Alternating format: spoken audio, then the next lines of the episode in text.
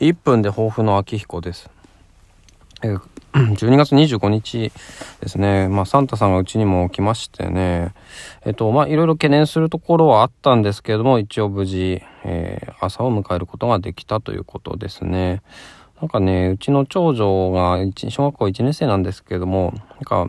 同じ登校班のお姉さんがなんか年齢の数だけもらえるなんていう話をしてたらしく、いや、そんなわけないだろうというか、まあそんなことを他のお家の人に言わないでほしいなって思ったりとかもしたんですけれども、まあそんなこんなで、こう、あれでもない、こうでもないと欲しいものをいっぱい羅列してたんですけども、まあとりあえず一つね、あの、えー、サンタさんの方からいただけたということで、それで、あの、非常に喜んでおりましてね、あの、良かったです。でちょっと一つね、まあよくわからないのは、うんと、まあ電池ですね。おもちゃの電池が、